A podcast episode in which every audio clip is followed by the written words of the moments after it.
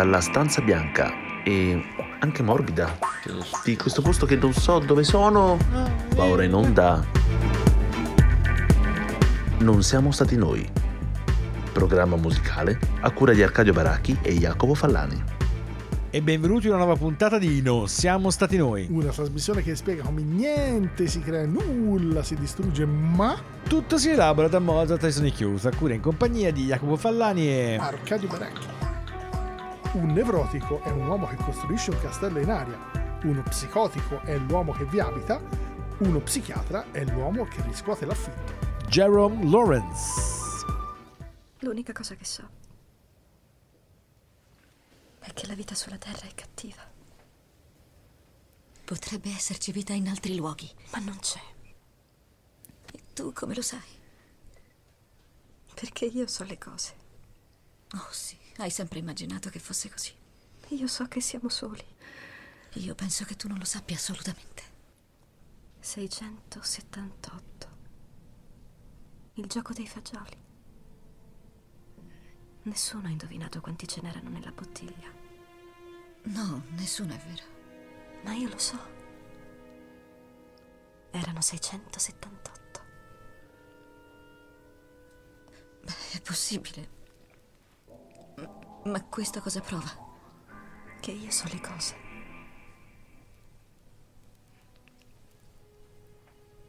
E quando ti dico che noi siamo soli,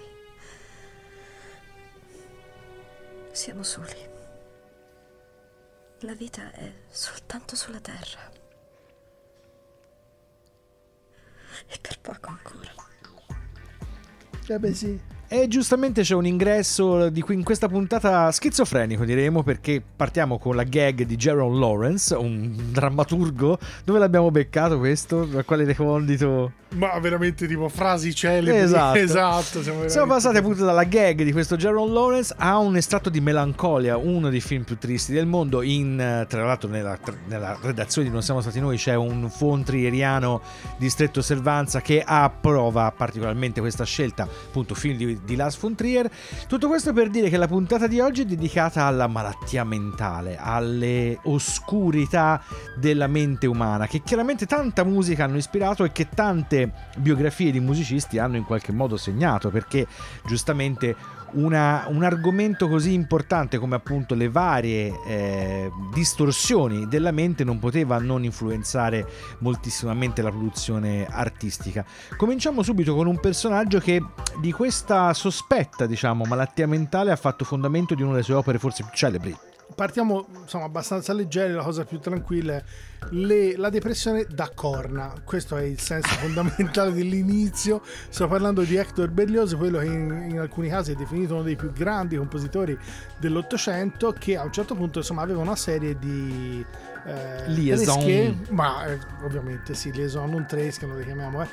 e innamorato di, una, di, un, insomma, di un personaggio, di una donna che in qualche modo insomma sembrava fosse eh, venuta fuori per controbilanciare un'altra ossessione per un'altra donna che poi diventerà la, prima sua, la sua prima moglie. Stiamo, facendo- stiamo parlando dell'attrice Harriet Smithson. Eh, a un certo punto Berlioz si innamorò di questa Marie Mock e sembra però che mentre era a Firenze ricevette una lettera dalla madre di lei che gli disse praticamente insomma, che lei aveva preferito Pleyel, quello famoso dei pianoforti, pianista più ricco e abbandonava naturalmente Berlioz e si sposava con questo. Al che sembra che mentre stava tornando da Firenze verso Parigi eh, decise di comprare due pistole, aveva tutta una serie insomma, di, di- di- di idee alquanto bellicose, al che insomma eh, questa prima fase così guerriera ebbe invece poi un seguito abbastanza depressivo. Gli anni in realtà sono quelli della Sinfonia Fantastica, praticamente l'opera più famosa di Berlioz. Ve ne facciamo sentire ovviamente un estratto e il riferimento proprio all'opera in realtà strutturata in cinque parti è quello eh, nato intorno all'amore di una donna che poi in realtà è quella della, della sua futura moglie che era già nato precedentemente ovviamente alla creazione di quest'opera e anche a questa come dire questa liaison che poi era finita finita in maniera abbastanza, diciamo, semplicemente pessima. Ve la facciamo sentri- sentire con la New eh, Philharmonic Orchestra, con la direzione di Leopold Stokowski, una, in una registrazione storica del 1968.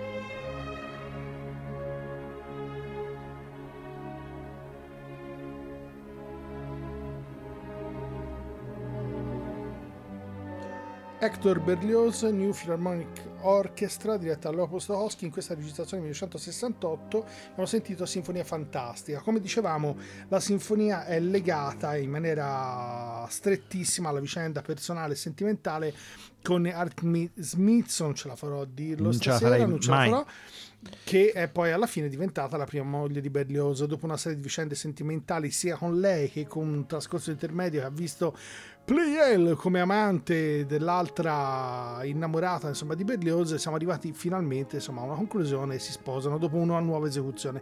La sinfonia è tutta incentrata su questo tema amoroso e suddivisa in cinque parti è praticamente strutturata in forma di programma anche se ha subito una serie di maneggiamenti dopo gli anni mi sembra 36, 36, 45, poi strutturalmente è rimasta sempre la stessa. Le parti sono una parte iniziale di passione che è quella dell'incontro, poi c'è un ballo che è una sorta di valzer, una fase campestre e poi la parte finale in realtà va verso un momento di, di rottura perché il, prima del sabba che è il, l'ultima parte c'è un momento che è la marcia di supplizio quando in realtà c'è una forma di, di, di come dire quando lui pensa di aver ucciso la donna amata.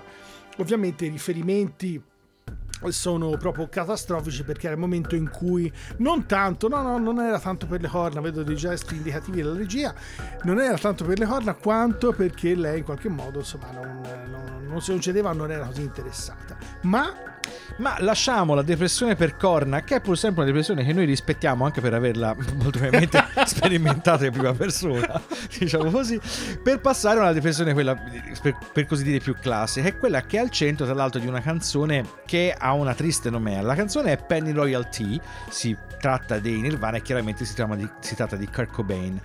Penny Royalty è, eh, doveva essere il terzo estratto da In Utero, che purtroppo è l'ultimo album dei Nirvana, e non diventa appunto il terzo singolo tratto da quell'album proprio perché eh, Cobain muore, come ben sappiamo, suicida. Il tema centrale della, della, canzone è proprio la depressione ed è quello stato della depressione dove, eh, dove la depressione è, si è passata diciamo una linea di confine. Eh, ed è così che la descrive proprio Cobain in un'intervista. Dice è la canzone della depressione oltre la depressione. C'è un verso molto breve ma molto significativo in questa canzone che descrive lo stato d'animo della voce narrante. Dice sono così stanco che non riesco più a dormire è questo lo stato poi in fondo del, di, di, chi è veramente depresso e non semplicemente triste. Sei completamente devastato e questa canzone nel classico sound di Nirvana e nel classico sound di Inutero rende perfettamente l'idea. Ci ascoltiamo appunto Penny Royalty Nirvana. I'm on my time with everyone. I have very bad posture.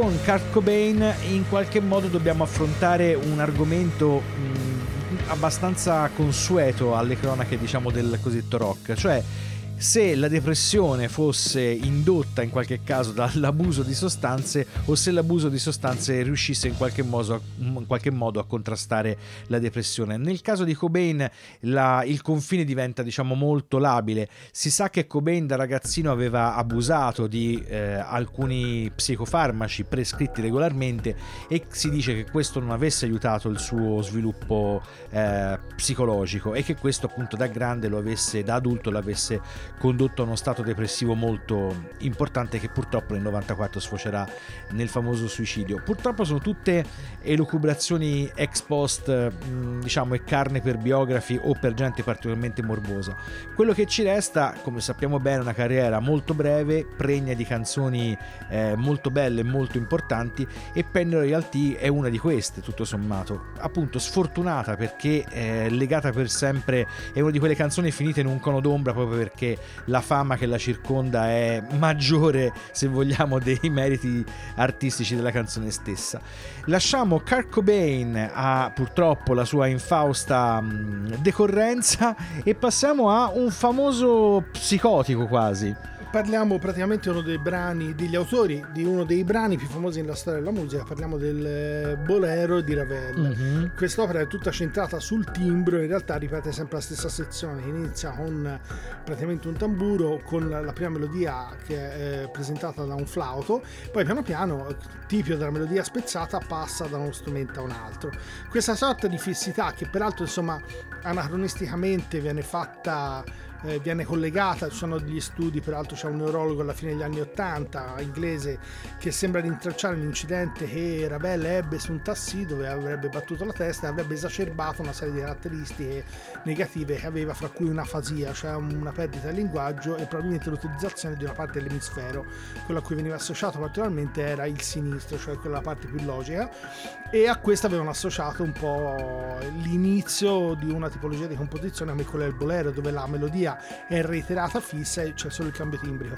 Non risulterebbe tale perché il Borello è del 28, l'incidente sembra del 32, per cui non allora... l'ha colpito prima, per cui no, nel senso avrebbe esacerbato, in questo esacerbato ci, sta, ci potrebbe stare il fatto che era già così, a botta ha peggiorato, questo potrebbe essere il senso. Vi facciamo sentire intanto ovviamente un estratto di quella che è questa di questo brano famosissimo nella, con la direzione di grande celebidake in München Philharmoniche il bolero di Ravel.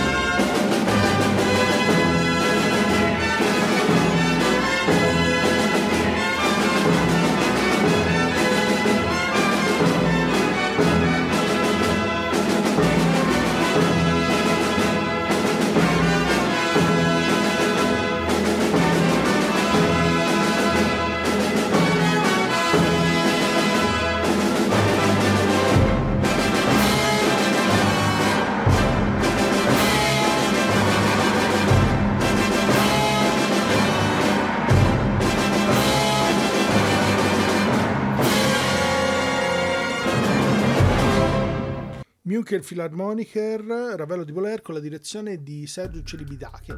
Come dicevamo, eh, le avverse fortune dopo questo incidente in taxi non sono bellissime. È nato nel 75, intorno al 32 sembra abbia avuto questo incidente con un taxi e da lì a pochi anni eh, subì un'operazione che però poi alla fine lo portò alla morte, per cui morì in... Eh, poco tempo dopo insomma, aver subito questo incidente. Il, l, alcune delle caratteristiche che avevano come dire, collegato alcune forme sue compositive a questa forma di, di demenza di afasia, le, le, le, gli sviluppi o le analisi ovviamente ex post su quelle potevano essere le condizioni cliniche di Ravel sono ovviamente estremamente difficili, però insomma pensano che non fosse eh, fosse qualcosa di ovviamente degenerativo a livello mentale, per cui in qualche modo lo collegavano a eh, eventi che probabilmente erano partiti precedentemente e che questo incidente che sembrava lì per lì nulla di particolare ma lo portò poi a un'operazione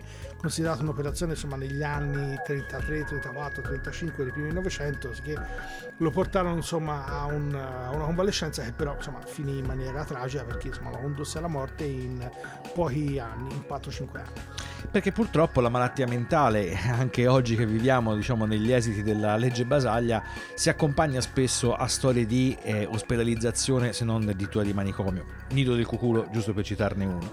E collegandoci appunto alle traversie di Ravel, noi ci colleghiamo con un personaggio eh, tristemente noto proprio per queste sue vicende ospedaliere. Stiamo parlando di Daniel Johnston. Daniel Johnston diventa improvvisamente famoso come cantautore perché Kurt Cobain, di cui abbiamo parlato prima, se ne andava in giro con una, con una maglietta iconica rappresentante una specie di ranocchio che diceva Hi, how are you?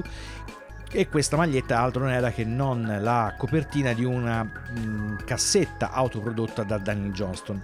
Johnston ha, ha, vissuto i primi anni della sua vita entrando e uscendo dagli ospedali psichiatrici con ehm, diciamo diagnosi le più varie tra il disturbo bipolare, la schizofrenia, ritardi dell'apprendimento. È un personaggio che in realtà diventa famoso nell'ambito di un certo tipo di musica rock proprio perché da solo in qualche modo ricrea un immaginario cantautorale che gli americani eh, chiamano in qualche modo la nuova autenticità, perché sono canzoni ridotte all'osso, con testi spesso molto semplici e molto evocativi soprattutto di certi stati d'animo ed è per questo che Johnston nonostante tutto diventa un personaggio caro a tutta una generazione di musicisti, Cobain in primo luogo. Ci andiamo ad ascoltare quello che è forse il suo classico tra i classici, cover che è stata fatta praticamente da chiunque, Daniel Johnston True Love Will Find You in the End. True love will find you in the end. You'll find out just who was your friend. Don't be sad, I know you will. But don't give up until true love will find you in the end. This is a promise with a catch. Only if you're looking can it find you. True love is searching too. But how can it recognize you unless you step out into the light, the light? Don't be sad, I know you will. But don't give up until true love will find you in the end. Daniel Johnston, True Love Will Find You in the End.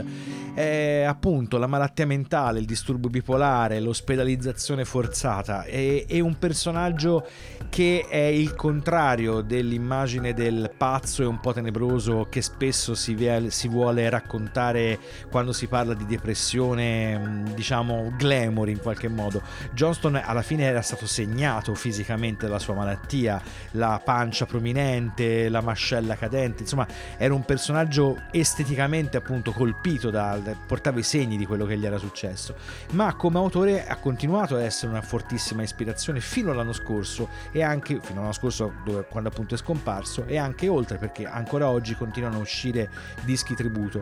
Il più importante fra i tanti segnaliamo forse quelli, quello che ha più diritto di altri di esistere, quello dei Built to Spill, che erano il gruppo che aveva accompagnato Johnston nell'ultimo tour e che eh, proprio in questi giorni, mentre stiamo registrando, pubblica un intero album di tributo a questo grande e piccolo e sfortunato cantautore. Ma lasciamo questa visione, diciamo, di ospedali per arrivare alla visione interna quasi. Il pazzo per antonomasia nell'ambito della classica, parliamo di Robert Schumann, a cui vengono attribuite tutta una serie di vicende più o meno drammatiche, fra cui quella di una sorta di invenzione per allenare un quarto dito che sarebbe poi insomma tipicamente schumanniano, esatto, una sfigata. Esatto, vabbè, il quarto dito è quello più debole, per cui avrebbe inventato una serie di carrucole per allenarlo, anche sembra che si sia rotto una carrucola e eh, insomma il dito avrebbe avuto brutte conseguenze, perché a quel punto avrebbe interrotto la sua carriera di promettente pianista di virtuoso. Stiamo parlando delle Geist Variationen, cioè le variazioni degli spiriti. Sembra uno degli aneddoti che dopo la morte di Mendelssohn è quella di, di, di, Schubert, uno nel 28 e l'altro nel 47. Eh, praticamente lui avrebbe sognato intorno negli anni 50, sembra nel 54, cioè questo racconto fra addirittura sembra si sappia qual è la notte esatta fra il 17 e il 18 febbraio di quest'anno, nel 1854, questi due personaggi e da lì sarebbe nata l'ispirazione per questa composizione.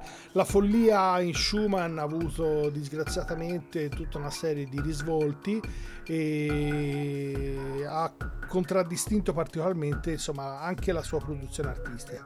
Vi facciamo sentire con l'interpretazione di, di Andreski Levitt le Ghost Variation eh, di Robert Schumann.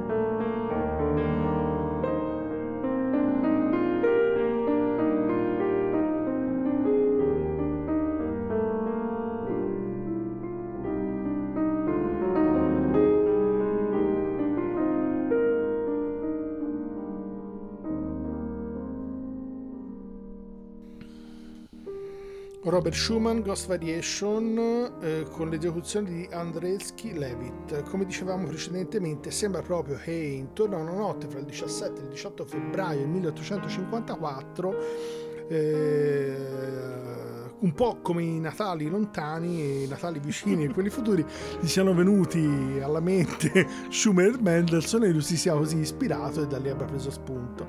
Quelle sono le aneddoti intorno a Schumann sono molte, diciamo quelle più importanti sembra che da giovanissimo abbia tentato il suicidio lanciandosi da un palazzo, questo eh, un po' eh, fa ridere, ma insomma sembra che poi successivamente lo abbia spinto ad abitare sempre a pian terreno.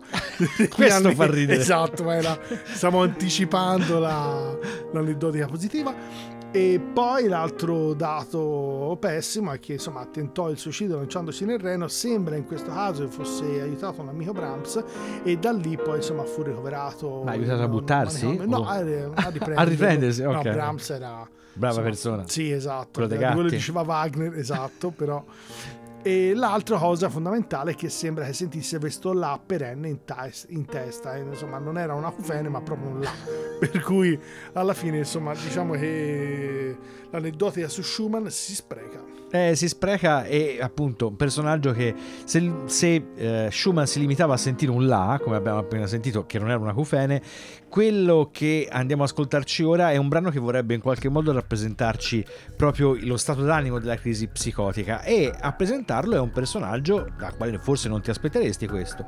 Parliamo di Kendrick Lamar, personaggio del nuovo hip hop, personaggio più che emergente perché ormai insomma è decisamente emerso e che musicalmente è abituato a prendere a pieni mani dall'elettronica, dall'elettronica dalla più strana, dal rhythm and blues, dal jazz vera, nel vero senso della parola, dal free jazz. E questo brano, per l'appunto bipartito che ci andiamo ad ascoltare, si tratta di You ed è tratto da To Pimp Butterfly del 2015, uno dei classici di Kendrick Lamar, forse anzi il più classico vuole appunto restituirci eh, la dimensione della crisi psicotica, del, della persona che è veramente a un passo da farla finita e che, si direbbe in termini quasi da bar, sente le voci. Ci andiamo ad ascoltare questo You, queste due parti di canzone You Kendrick Lamar. Loving you is complicated. Loving you is complicated. Loving you is complicated. Loving you is complicated. Loving you is complicated. Loving you is complicated. Loving you is complicated. Loving you is complicated. Loving you is complicated. Loving you is complicated. Place blame when you steal, place shame when you steal. Feel like you ain't shit, feel like you don't feel confidence in yourself. Breaking no marble floors, watching anonymous strangers telling me that I'm yours. But you ain't shit, I'm confessional, tolerance, nothing special. What can I blame you for? Nigga, I can name several. Situation I start with your little sister baking. A baby aside, just a teenager. Where your patience? What was your antennas? What was the influence you speak of? You preached in front of 100,000 but never reached up. I fucking tell you, fucking failure. You ain't no leader. I never liked you, forever despise you. I don't need you. The world don't need you. Don't let them deceive you. Numbers lie too. Fuck your pride too. That's what dedication. Thought money would change you. Made you more complacent. Fucking hate you. I hope you embrace it. I swear loving you is complicated. Loving you is complicated. Loving you is complicated. Loving you is complicated. Loving you is complicated. Loving you is complicated. Loving you is complicated. Loving you is complicated. Loving you is complicated. Loving you.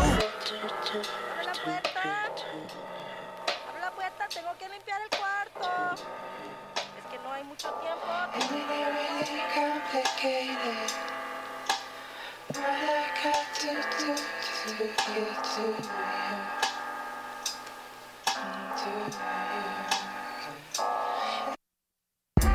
You the reason why mama and them leaving. No, you ain't shit. You say you love them. I know you don't mean it. I know you irresponsible, selfish. You deny you can't help it. Your trials tribulations are burden. Everyone felt it. Everyone heard it. Multiple shots, corners crying out. You was deserted. Where was your antennas again? Where was your presence? Where was your support that you? You ain't no brother. You ain't no disciple. You ain't no friend. A friend never leave Compton for profit or leave his best friend, little brother. You promised you watch him before they shot him. Where was your antennas? On the road, bottles and benches. You FaceTime the one time. That's unforgiving. You even FaceTime instead of a hospital visit. Guess you thought he'd recover well. Third surgery, they couldn't stop the bleeding for real. Then he died, God himself, and say you fucking failed. You ain't try.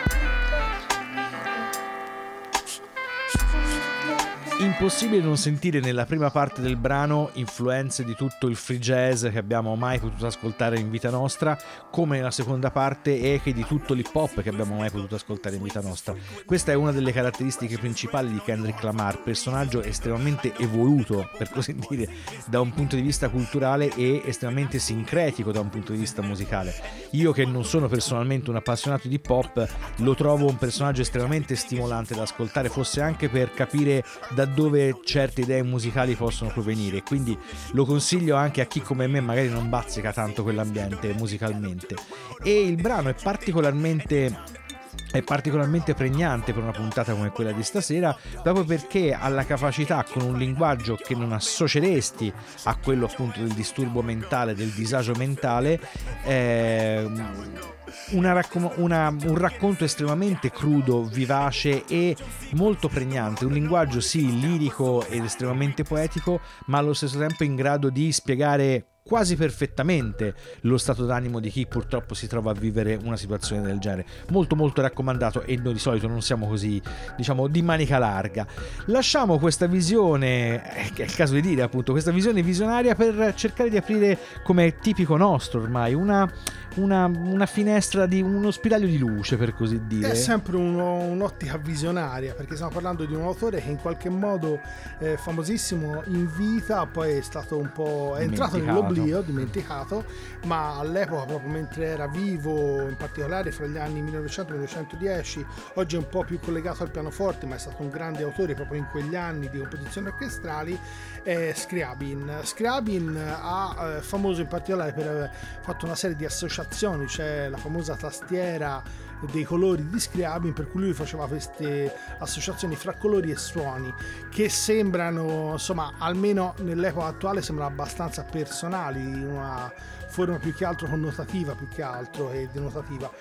E la cosa interessante è che diciamo è stato eh, analizzato anche a posteriori da un, uno psichiatra come Andreoli e ve lo cito direttamente proprio perché eh, proprio su questo lui scrive una cosa, dice Scramin soffriva di deliri e il delirio in lui non era eh, frutto dell'immaginazione di un folle, ma con qualcosa che veniva percepito dal soggetto stesso come la vera e unica esperienza diretta, tanto da farmi concludere, dice Andreoli, che si trattasse di una forma patologica delirante ma con spazi vuoti chiamata parafrenia fantastica. Per cui sembra che, peraltro la parafrenia fantastica, se andate a cercarla, in realtà dovrebbe avere tutta una serie di allucinazioni uditive, deliri vari, che però portano alla demenza in tempi piuttosto brevi. Il dato fondamentale che si può ricercare probabilmente nel tentativo insomma, di trovare un, una dimensione fra quelle che erano le sue spinte personali e la società dell'epoca. Vi diciamo semmai qualcos'altro successivamente all'ascolto di quello che è il poema dell'estasi, ovviamente come al solito un estratto, opera 54 scritto fra 1905 e 1908, qui eh, con la Berlin Radio Symphony Orchestra diretta da Vladimir Ashkenazi.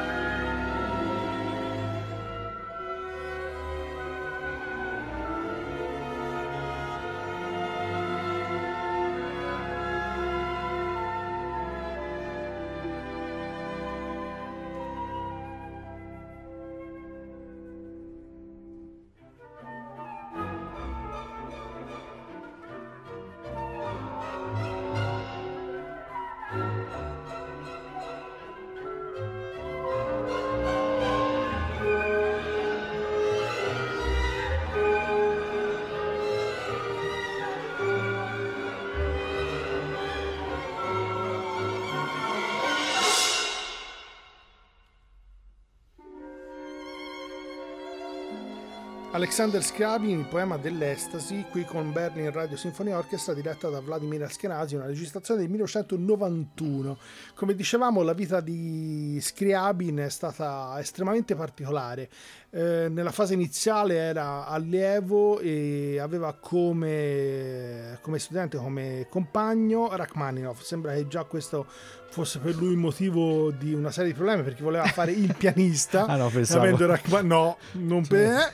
eh, è una seconda parte, mi direbbe Elio. In realtà ebbe un problema perché mh, studiava insomma come un pazzo, sembra che si procurò una tendinite dal quale, avendo delle mani piccole, non si riprese. Si è dedicato poi alla composizione, ha avuto poi un'altra serie di problemi perché a un certo punto viene ritenuto non idoneo alla leva e questa cosa insomma aveva evidenziato la sua omosessualità latente e lui ha negato tutta la vita e proprio a seguito di questo rifiuto si era dato a bordelli, alcol e compagnia finché non si sposa e fa, mette al mondo parecchi figli. Peraltro anche qui elemento tragico, undicenne Julian, il figlio genio, grande compositore in giovanissima età che comincia subito, muore annegato a 11 anni e poi insomma diciamo l'aneddotica anche su Scriabine anche nella parte finale della vita si spreca ma ve la diremo in un'altra puntata e non credo che sia stata salvata dalle stesse cose dai quali è stata salvata Scriabi, non credo dalla, dalla schiera di figli. Stiamo parlando di Florence Welch, molto più nota al grande pubblico come la cantante di Florence and the Machine.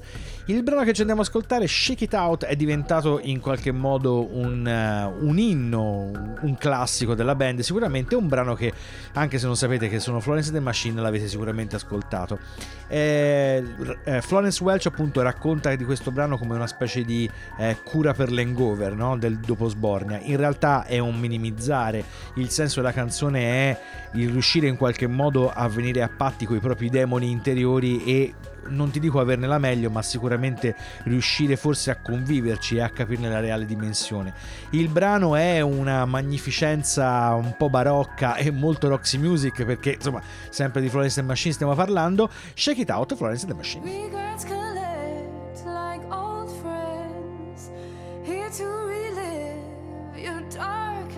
Machine. I can see no way, I can see no way. And all of the ghouls come out to play. And every demon wants his pound of flesh. But I like to keep some things to myself.